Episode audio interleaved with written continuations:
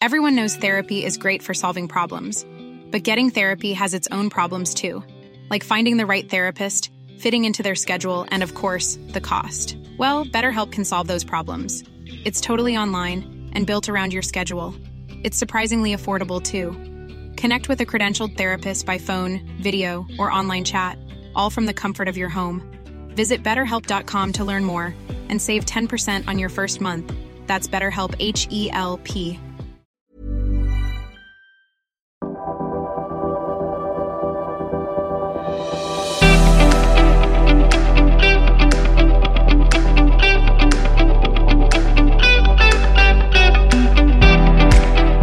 India is now bleeding. It's bleeding badly. PR wise, it's not looking good. The military pretty much runs Pakistan still. But things have changed now because Imran Khan was actually elected. The result of these attacks is actually bringing the Pakistani army into a conflict with India that the Pakistani army may not actually want.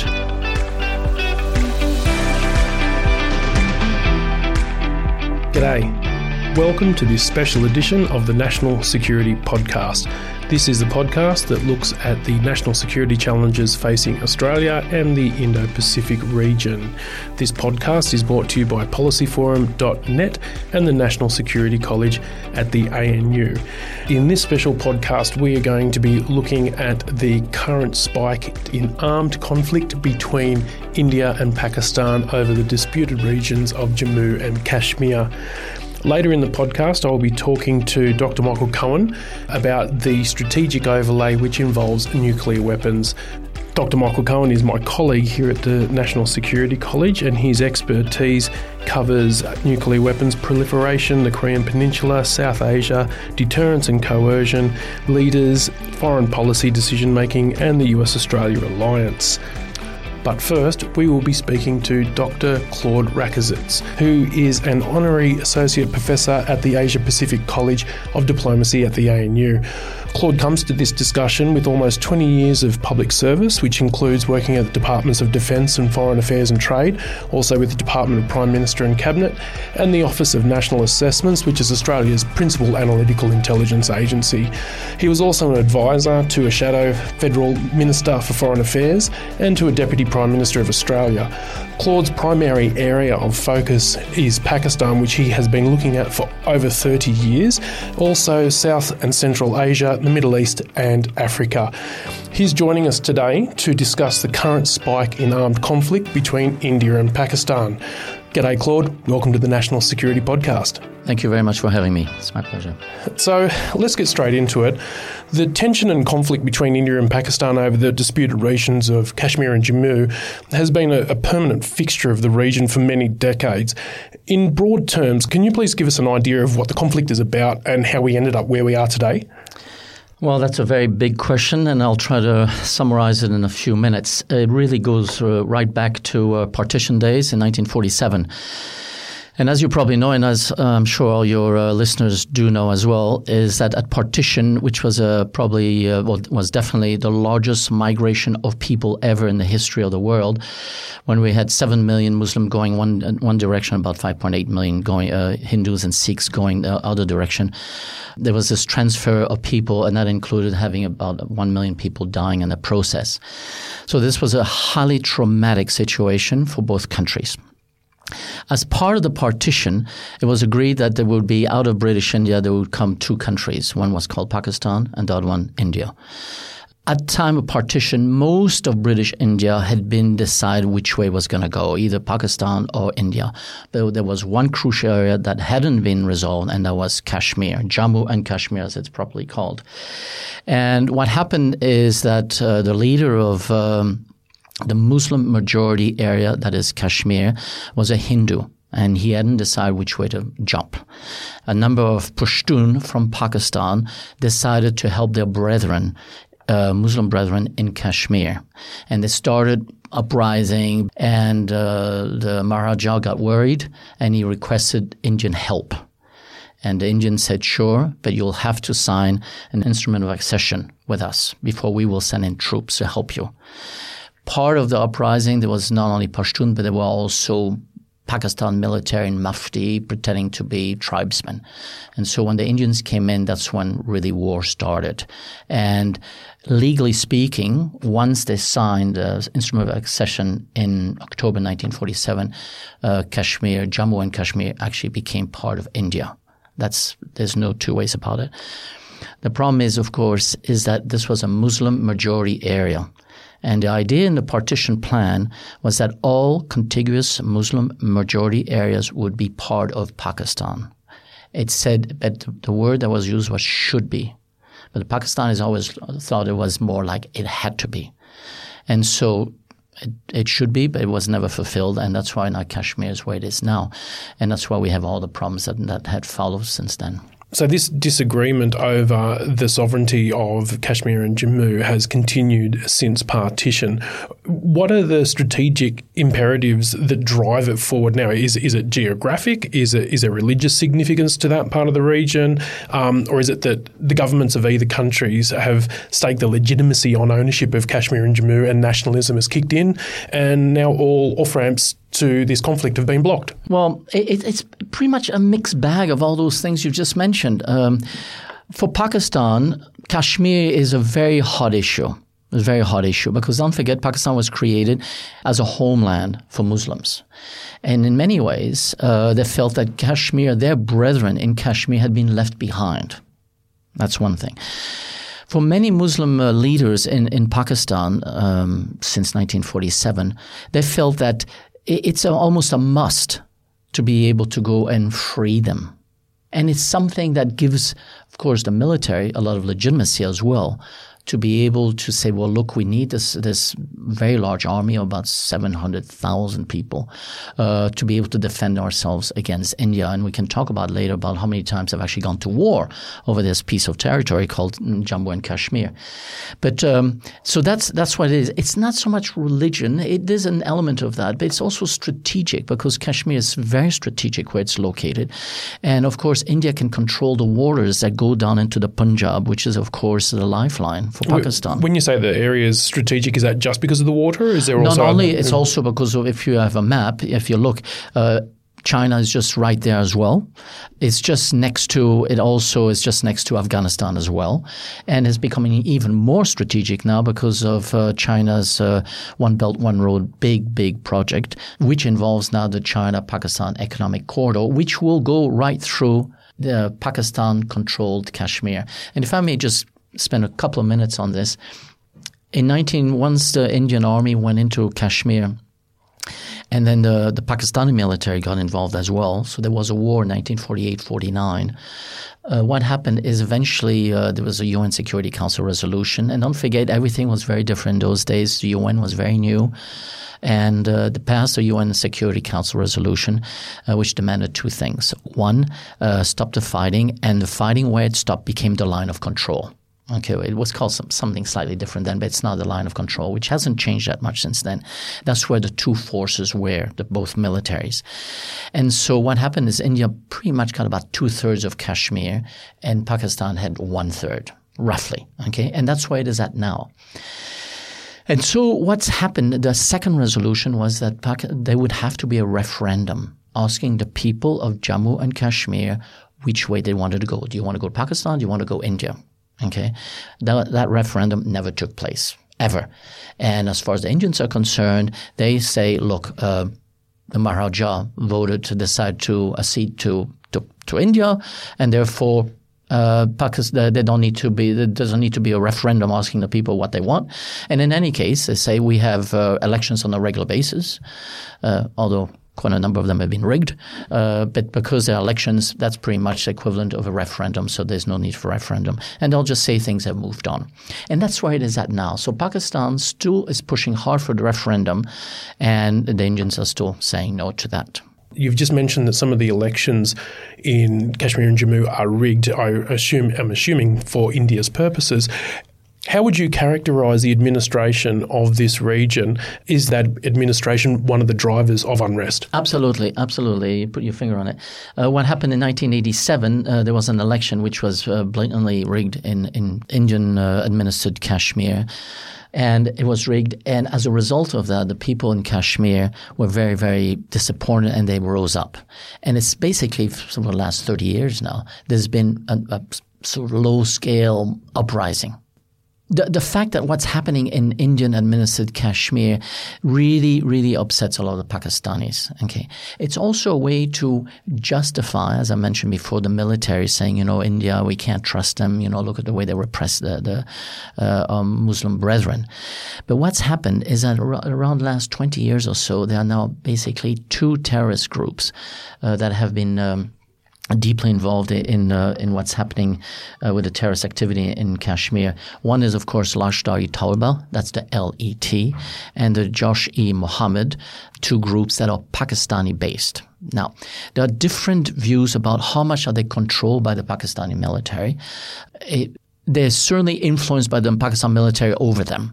Whether or not they always control them is another issue. One will never know. Okay, it's like anyone you run somebody, do you you, you create a monster and you don't always be able to uh, control them later on. But the fact of the matter, the repression and there's massive repression now happening in Kashmir, uh, in India administered Kashmir. The massive repression there by the security forces feeds the narrative in Pakistan. Can, sorry to interrupt. When you say the repression, um, what what oh, is the, the nature of that repression? What actually happens? Oh, there's uh, there's just you know thousands of people have been killed. And then they use live bullets on civilians. Right, so that, like, say, crowd control? Yeah, or, crowd, or, is, well, is, is, is, that a knock on the door in the middle of the well, night? There, there's, there's, there's, that as well. There's a knock on the door. They, they go through, you know, neighborhoods and um, tell the women and the children go in one corner and take away the the, the, the, the man, the young man, and sometimes you never see them again. Right. Thousands of them have been killed. The, the figures go into the 10, 20, 30, 40,000. The figures vary, but there is serious uh, repression happening in Kashmir. You just have to look at uh, social media and uh, you know what's what's happening. So there's so the problem with that, of course, is also the so-called crowd control, as you mentioned. Using live ammunition is not quite the right thing to use, and a lot of people, thousands, have been blinded. So because they use live ammunition, and so on civilians. So, so this is a very bad, bad issue. And so this has, of course, led to a lot of unhappiness amongst the Muslim population in Kashmir, and understandably so. So, for example, going to what's happened now, the latest attack, uh, which was in uh, close to Srinagar in, uh, in Indian Kashmir, was done by a local boy We've we've been watching over the past uh, week or so the tensions in the region giving way to actual armed conflict between Pakistan and India. Uh, this was triggered by an attack on Indian forces inside Indian-controlled Kashmir. What are the defining features of the current violence, and, and why has it occurred now? Now, there's no particular reason why it occurred now, but there, is sort of like. Um, pressure because I said it's there've been more and more repression taking place now in, in, in by the Indian security against the, the, Muslim population there. There was no particular reason that why, why it happened on the 14th of February. The the leader of um, of the JEM, the, the jihadists, incidentally. Uh, his nephew had been killed by the security forces, by Indian security forces, and he wanted revenge. And so uh, they got this local boy, they trained him, and he committed suicide, killing uh, almost 50. Uh, so, so the the fate of two nuclear armed mm. countries is being directed by someone yeah. over personal revenge. No, absolutely, very very much so. And because this guy, this young man, was more more than happy, uh, uh, more than willing to actually do that, uh, says a lot about how upset uh, people are in, in in Kashmir, and how it can be also exploited by the JEM as well. And so it's a very vicious circle. The more there is repression, the easier it is for the LET and the JEM to sell to the public in Pakistan that, look, we're doing this. It's basically self defense. And so that's a difficult one to sell to the outside world, but that's what's, what's happening. And so what's happened is that so there's this attack in uh, Srinagar on the 14th of February. And looking, it's imp- very, very important to remember that uh, Prime Minister Modi, Narendra Modi of, uh, of India, is in election mode. He has to call an election by April. The elections there take one month. There's so many people that have to go to the polls.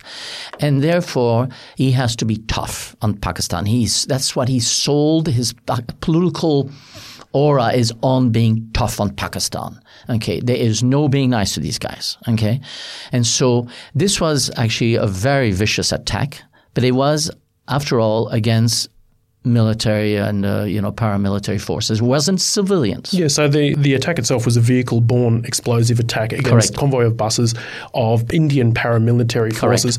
Now, I just want to drop down the rabbit hole on Yeah, that yeah, if I on. can. There is no commonly agreed on definition of terrorism, but most of them would agree that um, it's an attack upon civilians to pressure the state for a political means and, and has threats of follow-on attacks. This was actually an attack against combat forces. So does that does it actually qualify for a terrorist attack if you look at the def- definition from that perspective? No, no, you're right. It's it's a very very good question, Chris. Um, it's a difficult one. Uh, if you're Indian, they'll say that that's just straight terrorism. If you're Pakistan, they'll say this uh, these are done by uh, you know martyrs and uh, and it's totally legitimate to to go after the security forces that repress our brethren. So is it terrorism? Well, probably not as straightforward. I mean, I suppose you could have a spectrum uh, from uh, terrorism to self-defense and something in in the middle.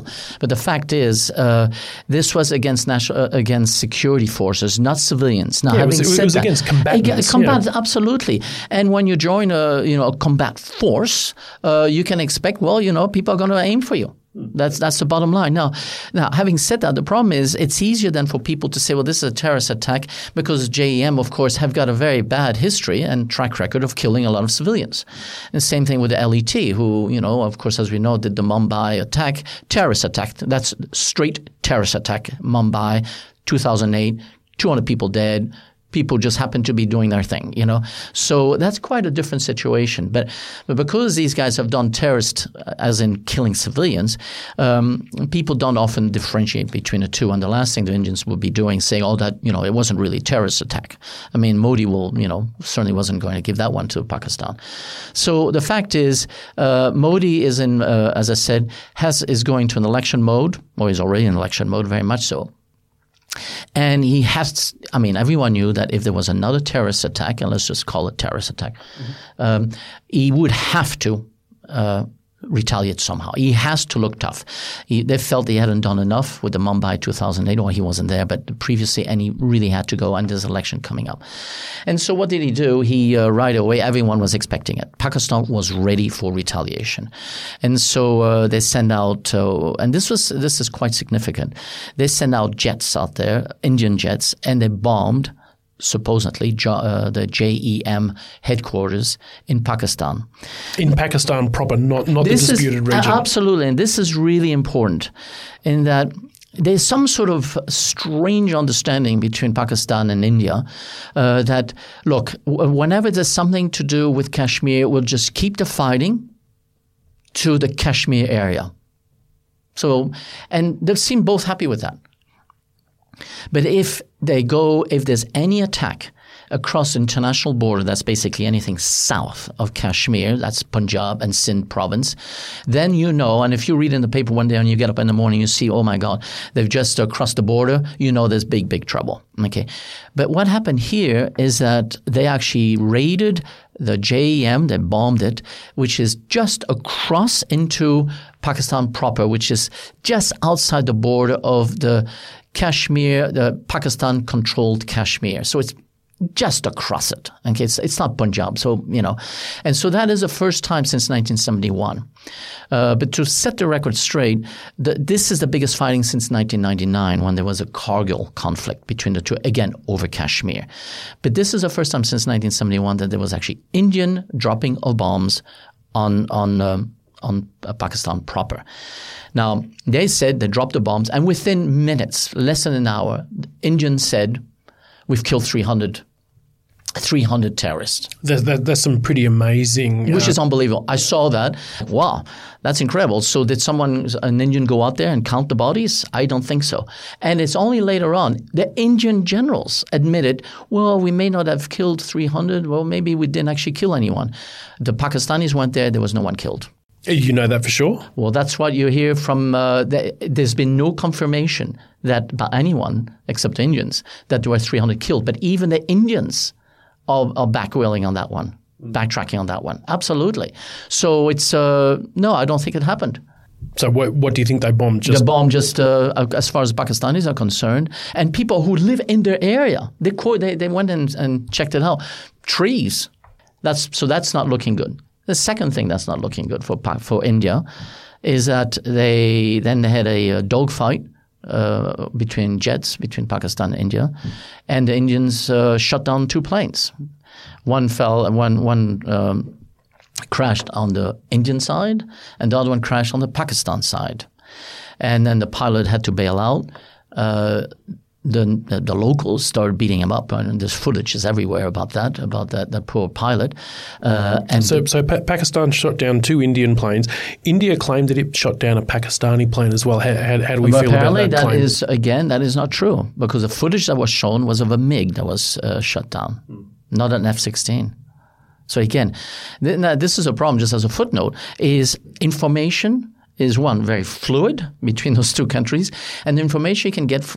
Basically, there are two sources, either the Pakistan or Indian governments, and I'm not sure if one can completely rely on either one of those two, or the you know the Twitter sphere and all that. And again, is there exaggeration? Who's saying what? But there are some pretty good sources out there as well, and once you know them, you can start following them. The fact is, this pilot was cr- uh, crashed. They the, the, the, locals started beating him up, and it was thanks to the, the Pakistani military that, that protected him and took him into custody. And if they hadn't, he would have been lynched. It's as simple as that. And then Imran Khan did the right thing, which was an incredible thing. He released him within two days. And um, now, admittedly, I'm sure he was put under a lot of pressure by uh, his, and we can talk about that, the Americans, the Saudis, probably the Chinese, everyone saying, release him. Nevertheless, he could have said no, but he did release him. And that put the ball in Modi's uh, court, basically, uh, to do something reciprocal that showed that we want to de-escalate.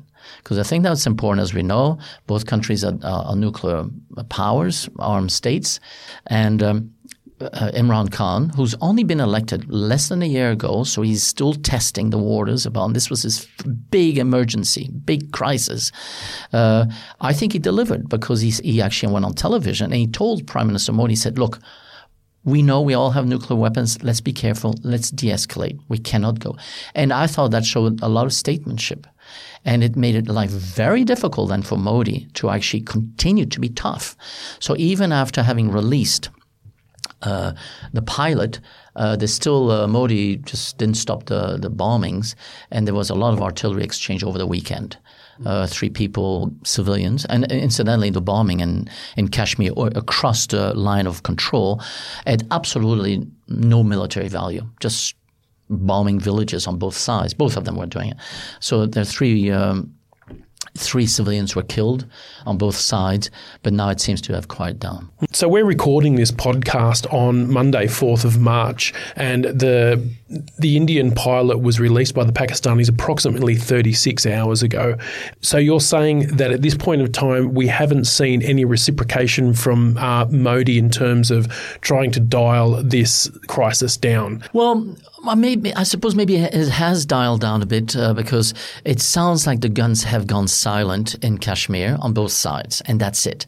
But he hasn't responded at all to um, to Prime Minister Khan's uh, sort of offer to have talks and just say let's guy you know let's talk.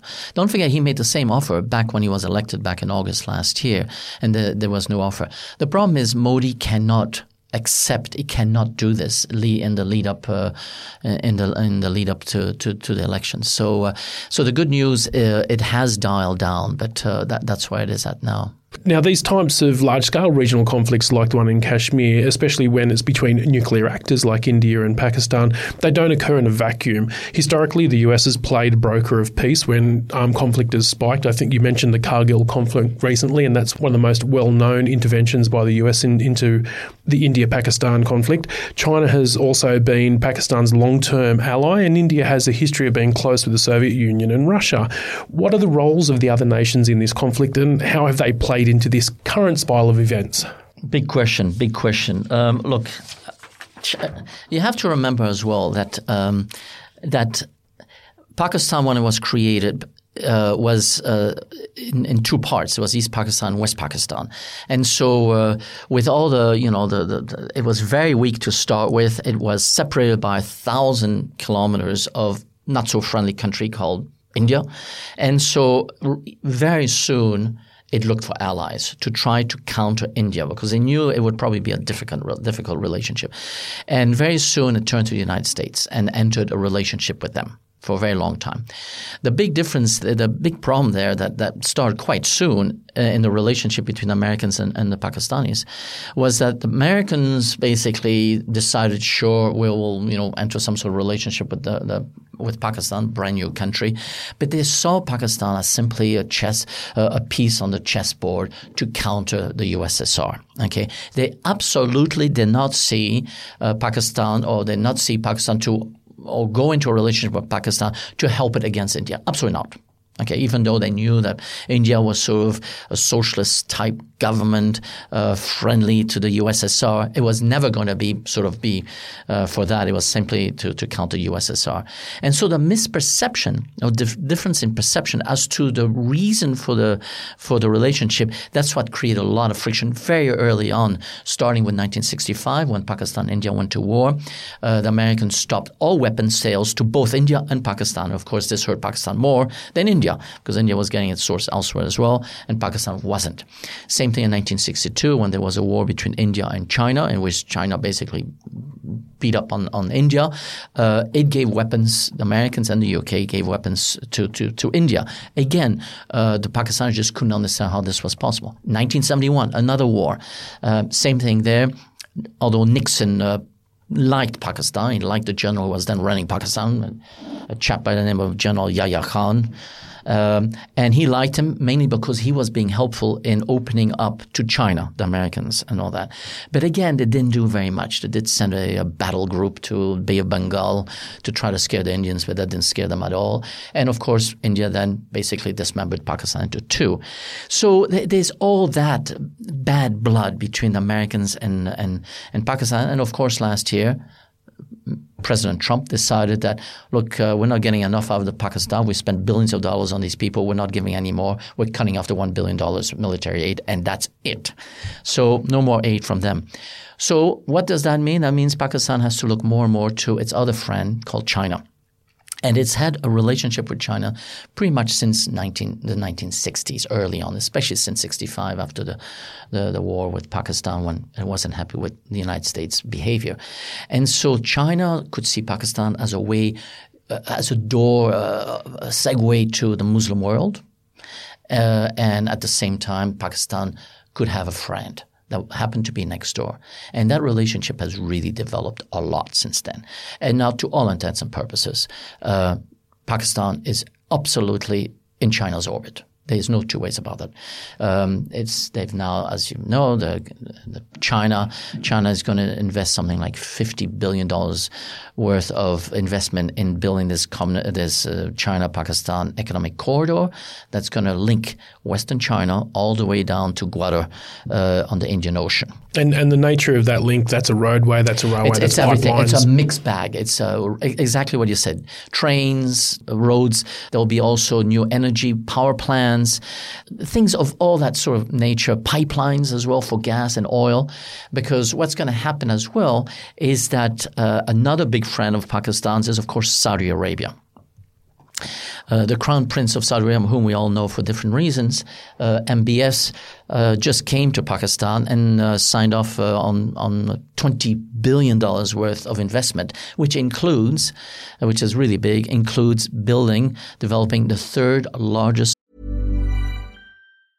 Hiring for your small business? If you're not looking for professionals on LinkedIn, you're looking in the wrong place. That's like looking for your car keys in a fish tank. LinkedIn helps you hire professionals you can't find anywhere else, even those who aren't actively searching for a new job but might be open to the perfect role. In a given month, over 70% of LinkedIn users don't even visit other leading job sites. So start looking in the right place. With LinkedIn, you can hire professionals like a professional. Post your free job on linkedin.com slash people today. oil facility in the world at Gwadar. Okay, so this Gwadar thing is going to get very big, and Gwadar is of course down on the Indian Ocean in the very difficult province of Baluchistan, where there's been a lot of problems. So they're going to build that there as well, and that's all going to dovetail very well with the whole Chinese thing. So both of those countries, Saudi Arabia and China, are really very close allies uh, uh, uh of Pakistan. Now, Pakistan likes China as well, not only because it also you know brings investment and money and that sort of stuff, but also it counters India. And by and it also helps China because by propping up and helping the Pakistanis, the Chinese are forcing India and keeps them boxed in in South Asia. So they're forced to stay there and spend a lot of money, a lot of resources, a lot of men on their western border. Yeah, it, it, it, largely keeps uh, India as a land warfare country Absolutely. rather than being able to put its resources into the Indian Ocean, Absolutely. where China has a maritime interest. Exactly, exactly. So everyone's happy, well, more or less, and uh, so that's that. And but there are a few friction points between China and Pakistan, and one of them is, of course, terrorism. Uh, as we know, in the western province of China, um, there's a large Muslim population there, and the repression there, and it's more and more coming out, and that's good news. Uh, the Muslim population there is being repressed highly repressed, and but the, interestingly, the Islamic world is turning a total blind eye on that, including, as a starter, Pakistan, because probably because it knows on which side its bread is buttered. Okay, so it doesn't do anything about that. But there's also next door Afghanistan, and that's another big issue, as we all know. And uh, the big problem there is, of course, the United States wants to leave Afghanistan. We know that. They've been trying to leave for years now. And Trump wants to get out. I actually saw that uh, there is a soldier now serving in Afghanistan who wasn't even born when that conflict started. That's how long that conflict yeah, has yeah, been well, that's, running that's for. a very good point. Yeah, absolutely. That's crazy. And Trump wants to go out. And, and so now they've started, more or less started talks between Americans and the Taliban. Okay, that's big news, very big news. But that's only been possible because Pakistan has been willing to actually uh, assist, facilitate uh, these talks because the Taliban was for the longest time had um, you know um, safe havens in Pakistan in the western province of Pakistan and could then just basically hide there, do some a bit of terrorism in, in Afghanistan and jump back into Pakistan in, into safe havens there. That's all changed. But uh, and what's happened now, Pakistan is going to help because for various reasons, maybe Taliban's outlived its its usefulness, or maybe as well they're willing to help them or help the talks because they realize that at the end of the day, it looks like Taliban will be in power eventually. So might will be friends with them as well and do it that way. And so, because they have to they're facilitating the talks with the Taliban. President Trump and his administration can't be too tough on Pakistan on terrorism it, it did say things about you know, stop doing this and, you know, but at the same time, it can only go so far because it wants its help. You know, if Pakistan feels it's cornered, it may just say, you know what, I'm not going to help you anymore on the Taliban front. So it's a very, very complicated situation there. So you've, you've mentioned a number of things there that um, Pakistan has been a haven for fighters, terrorist groups, and so on, and Taliban acting in Afghanistan. You've also mentioned previously in the podcast that there are militants down in Baluchistan, which is down in the south of Pakistan, and then we're essentially talking about the militant groups that are acting in Kashmir as well there is a lot of instability radiating out of Pakistan in the shape of extremist actors, violent jihadis, and so on. Why is Pakistan such a hub for these kind of actors? Uh, are they responsible for these actors, or is it that Pakistan doesn't have a full control over its people and its territories, or are these kind of dynamics working with each other? Um, I think it's probably a mixed bag of everything. It's like anything in the world, you know. There's nothing black, uh, you know, white, uh, black and white. But to try to answer, I think the whole most of these terrorist groups, and let's just call them terrorist groups, because a lot, most of their targets are, are, are civilians who just happen to do their thing and just get killed going to the the markets or to the mosque. The growth of jihadists really goes back to the time of uh, General Ziaul Haq, who was one of the one of the generals that decided to have another coup and to, to run Pakistan in the 1970s. And he firmly believed uh, that uh, Pakistan had lost its ways and its way about how it should be governed. And so uh, democracy, that was the end of that. And he decided that we needed, we, they, uh, Pakistan needed to have a bit of Islamization so they could see the true path.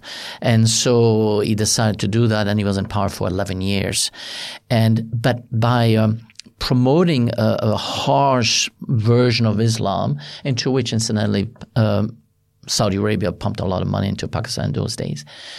Um, it dovetailed very nicely with all the uh, mujahideen who were fighting the Soviet Union in Afghanistan. So they fought the Soviet Union from basically uh, December 1979 until 1989 for 10 years. And they were all based in the western province of, in, in those days, it was called NWFP. And they were all in Peshawar. That, that, that's a northwest frontier province. Exactly, sorry, northwest frontier province. And so they were there and, and, the same thing happened again. They would go, uh, they would do uh, training in Pakistan, then they'd go across across the board into uh, in, into Afghanistan, kill Russians or Soviets uh, soldiers, and then they'd come back into Pakistan again, safe havens in a way. Okay. Now a lot of these people eventually, uh, eventually the, the USSR just gave up. It was the end of the USSR anyway. But these jihadists stayed around, and all their corrupt thinking about the role of Islam and their, their, their version of Islam stayed around and started spreading.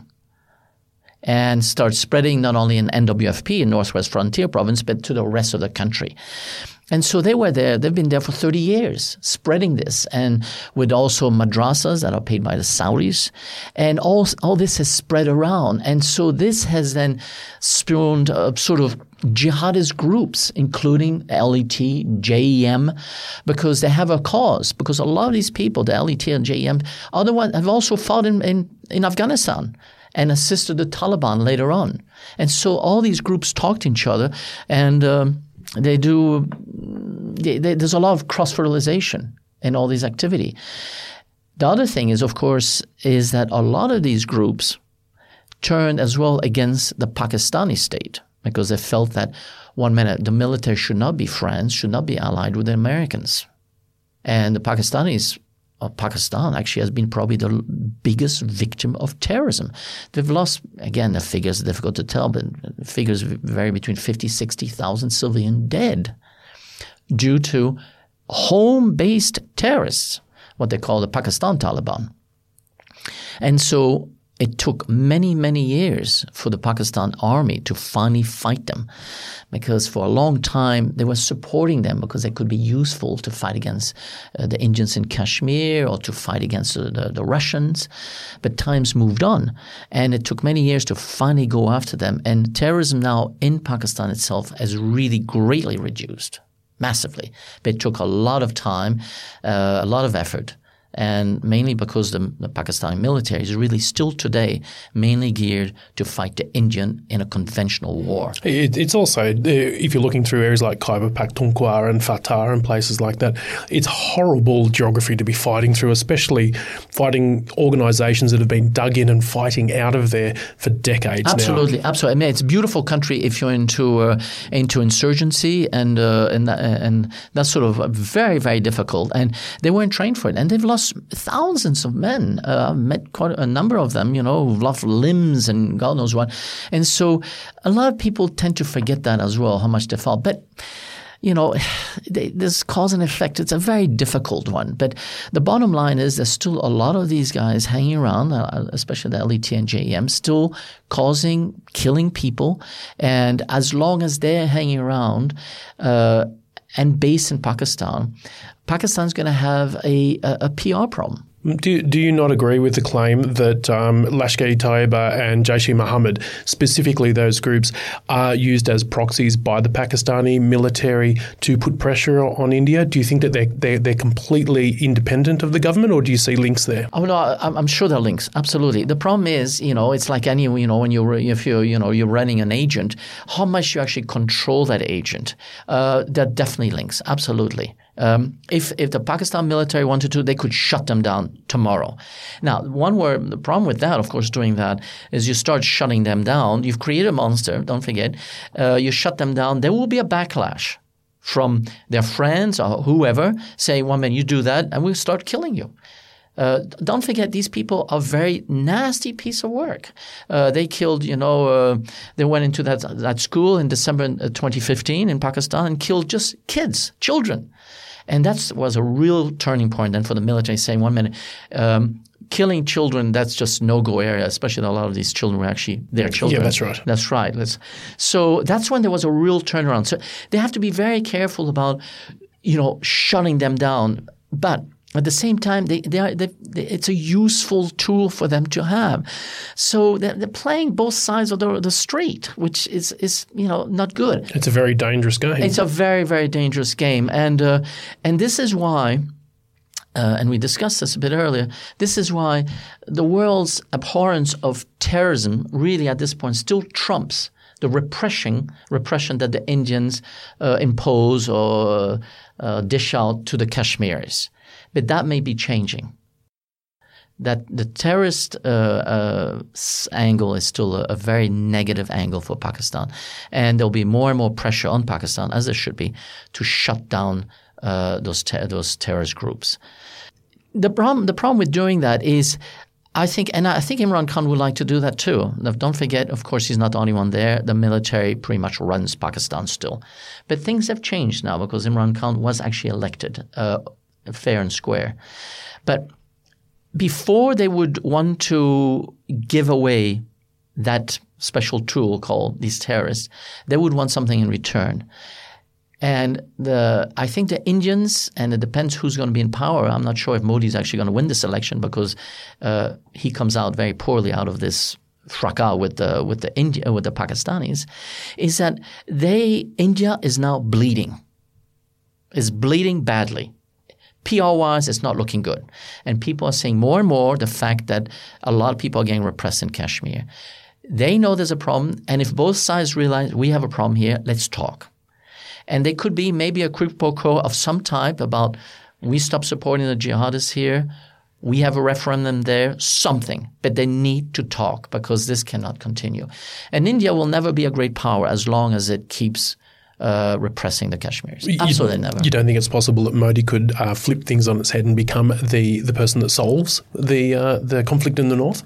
Well, uh, he would have to first be re-elected, and two, um, I'm not sure if he could change his his, his spots because uh, you know he's not known. You know that that's not his thing. He, he, doesn't particularly like Muslims. He doesn't particularly like Pakistan. He, he came into power as the Hindu yeah, nationalist absolutely. leader, and so I don't see him delivering that. But having said that, you know we remember Nixon and the communists and China. So things could happen, but there needs this just cannot continue. This has been going on for many, many 70 years. Too many people suffering for no reason, but uh, you know, Kashmir is a very, very complicated situation. Um, it's not all Muslims. There are loads of Hindus there. There are also uh, Buddhists as well, and it's a it's a real real mixed bag. It's a very complicated issue. And that brings me to the final question for the pod. We we now see uh, our region that Australia exists in as the Indo-Pacific region, and under that definition, what's happening in, in, between India and Pakistan is relative to Australia's interests and our own national security. What would you say are the most important factors that the Australian national security policymakers need to consider in regards to this current round of, of conflict, and how do those considerations play into the way that Australia sees India and Pakistan relations as a whole?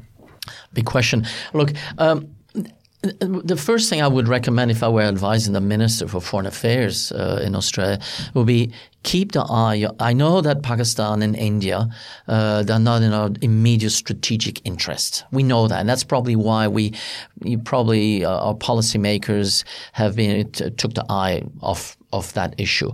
But we shouldn't at all because one, the two nuclear states, we keep must keep alert and, and, and keep abreast of the latest developments there.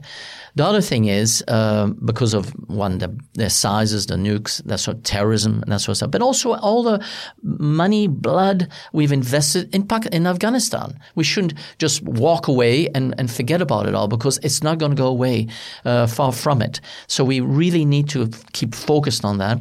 What can we as Australians do? I mean, it would be good if we could, uh, uh, you know, if we could play through the Commonwealth, maybe I'm not sure. Uh, good officer of the Commonwealth, whatever, to sit down and try to have the two talk to each other. We we've we've got the right credentials. We get along with both countries, but. Um, the problem is, and this is what that's that's the big issue. Pakistan wants to wants to make Kashmir a multilateral issue. It wants to, the whole world to know about this. India does not. It says it's a domestic issue. Go away. We have nothing to do with this, and that's it. What maybe countries like Australia could do, because it is in the Indo-Pacific region, is to try to make this an international issue and to put a bit more pressure on India and try to convince them that it's in their own interest to try to resolve one way or another Kashmir. Uh, it doesn't Kashmir does not necessarily have to become an independent country. It could be have a much greater autonomy. There, there, are way many many ways of trying to resolve it, but they have to sit down and, and talk. But they haven't done so for years, and uh, I don't see it happening very too too soon now. Yes, it's one of the reasons why they call these conflicts intractable. Exactly. Dr. Claude Rakisits, thanks very much for coming on and speaking to us in this special edition of the National Security Podcast. Thank you very much, Chris. It's my pleasure. And thanks very much to Dr. Claude Rakisits for that discussion that really dived into the complexity of the relationship between the two countries, the complexity of the relationship between the Pakistani state and the militant actors within that country, also the geopolitical overlay of the region, and the political complexity of India itself. And now we're going to speak to my colleague, Dr. Mike Cohen, about the strategic overlay and the influence of nuclear weapons in the relationship between these two countries.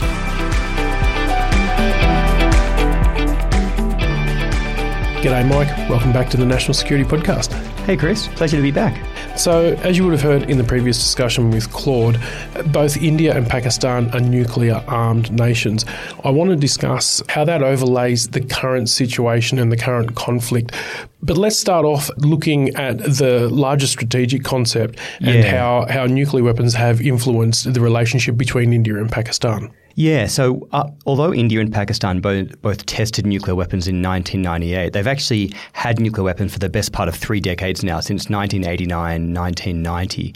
And so nuclear weapons have cast a long shadow over their relationship for the past three decades.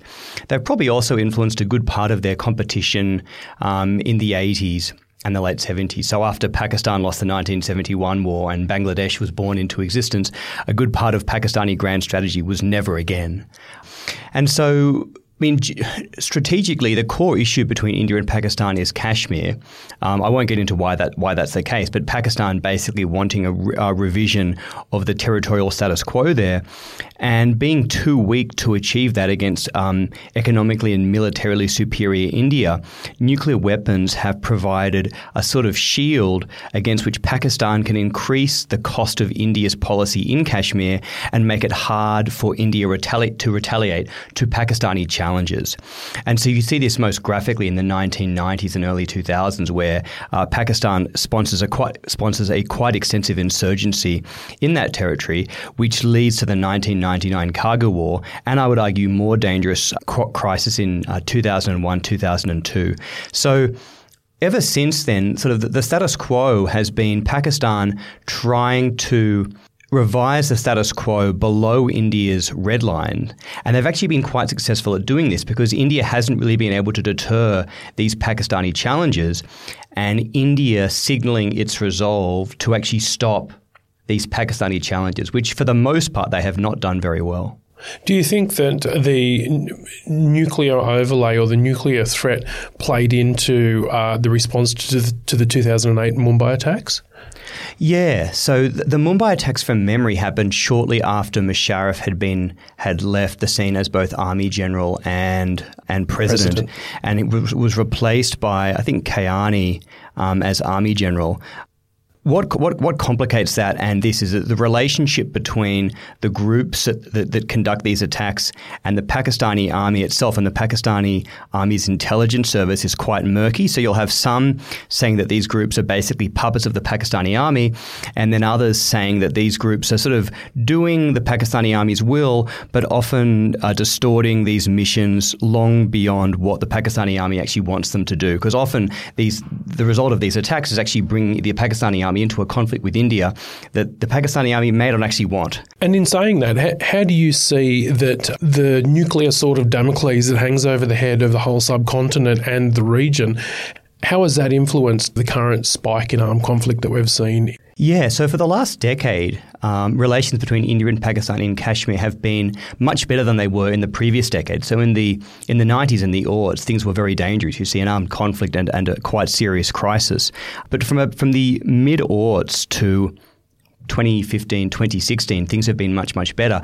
Things change with um, an attack in 2016 and, and Modi authorizing a reprisal that I, th- I, think there were 20 Indians killed and then a reprisal on some apparent Pakistani or some uh, some some ISI or Pakistani army bases, uh, and then most recently the attack that kills 40 Indian troops, and then the retali- and then the retaliation. What makes this most significant is that for the first time since 1971, Indian aircraft actually flew into Pakistani airspace, and not in Pakistani Kashmir, but actually in Pakistan, Pakistan proper, proper, which is, I think, a signal to India to the Pakistanis that the Indians are not going to take this lying down any longer. Um, so after uh, Mumbai, even before this in, in 2001, 2002, you have a series of very high profile attacks um, on Indian territory. And the Indians, for a series of reasons, find it very hard to retaliate. So, one, um, a lot of their troops are dispersed on the on the other border, and by the time they can mobilize, the Pakistanis are ready. And then two, in the Mumbai attacks, there's not really a lot that India can do because Pakistan has also got nuclear weapons. So a lot of the things that India would do, Pakistan can credibly threaten, especially with with Pakistan's tactical nuclear weapons, to do things that India really doesn't want. So the, the, this goes to the, the the issue that India has a no first use policy, but Pakistan does not. Is that correct? So they, I think almost all nuclear powers are going to say they've got a nuclear no first use policy, but I think the reality is that that's probably a little bit more credible in the case of India than Pakistan. Isn't it that Pakistan doesn't actually have that policy because India has a vastly superior conventional force? They could relatively easily launch a successful invasion into Pakistan. In any conventional conflict, India, with absent nuclear weapons, mm. India wins, both the size of its economy, the size of its military, and how much India invests in its military. Because of this, Pakistan has rational incentives to go nuclear and to go nuclear early That's to deter right. India from from uh, advancing any further. Mm-hmm. And so, the, has this been Pakistan's strategy to signal that it would move very quickly towards a tactical nuclear strike to then deter any Indian conventional attack? Yeah, and you can think of, I mean, so you can think of the use of tactical nuclear weapons in a number of ways. You can think of the deton- a detonation in, in, a, in a hillside somewhere, uninhabited area, that's nonetheless a clear signal to the Indians that we mean business. You can also think about a tactical nuclear weapon on advancing Indian troop formations that, that decimates the troops, but, but leaves the civilians unharmed, and which also is a clear signal that if you go any further, uh, we, we can escalate. How do you think the Indian attack on Pakistan proper will now change the way that India and the world sees Pakistan's strategy to deter India's conventional attacks? I think Pakistan's strategy has been widely known for a while. And just a little bit on what you were saying before about no first use. Whilst um, most people that study nuclear weapons would say that you shouldn't take N- nuclear no first use pledge terribly seriously, um, some scholars have argued that maybe we should think think twice about India's no first use pledge as well, or at least that there's a number of signs that suggest that India might be ra- having rather than a counter value policy, which is basically using nuclear weapons to to uh, attack civilians, sent civilian centers in a crisis, they might be using these things to attack actually Pakistani nuclear weapons themselves, which is a bit different and some would argue much more escalatory. Uh, but in terms of how the, question was how we see this going forward. Yeah. So how how do you think now that India actually has attacked Pakistan proper, and uh, the, the, Pakistani response has been you know, to down a jet that was arguably flying into their territory a few days later, and then hand back the the pilot. It's actually Pakistan that is showing to be trying to dial things back and have a much more measured response to not let things move out of control. That would seem to signal that. Pakistan is almost giving up its instability strategy of if you have even an, uh, if you signal a conventional attack on our property, we're going to respond disproportionately because you you are the superior force. And so this was the idea that uh, we'd have to fear Pakistan's nuclear response because that could be triggered so easily by an attack on Pakistan proper. We've now seen an attack on Pakistan proper, yet the response has been to dial things back. Yeah, I think um, I'm not so sure that I'd fully agree with that insofar as the Indians could have gone much harder, and I think everyone realizes that if the the Indians do go much harder, the Pakistanis can retaliate. I think one of the outcomes here is for Imran Khan to sort of come out as a peacemaker by returning the pilot and you know de-escalating things. He puts the ball back in Modi's court. Um, and we hope that there'll be no. You can imagine that if there's another attack now, um, authorized by you know whatever the relationship is between the group and the Pakistani army, um, you can imagine that there'd be incentives for Modi to go go a good bit harder. Um, and you can you can think about what that one might be. Maybe actually targeting terrorist facilities or other targets further further uh, beyond the beyond the border in Pakistan itself. How Pakistan would would, would, would respond to that would be a very interesting and um, worrying question. Yeah, we still have to work out whether India actually attacked some uh, militant bases or just bombed a few uh, patches of jungle in Pakistan. Eh? I mean, certainly what Modi seems to have done is to signal to Pakistan that then that, that India will take this will not take these things lying down any longer. Thankfully, both sort of leaders have found an off ramp in that in that Khan returned the, the, Air Force pilot. The Indians sort of haven't ratcheted things up a bit yet, and the thing seems to have died down. So the Indians have said, "Look, we're not putting up with this," and the Pakistanis have said, "Look, you can respond, but we'll respond too." And so both sides lose lose an aircraft.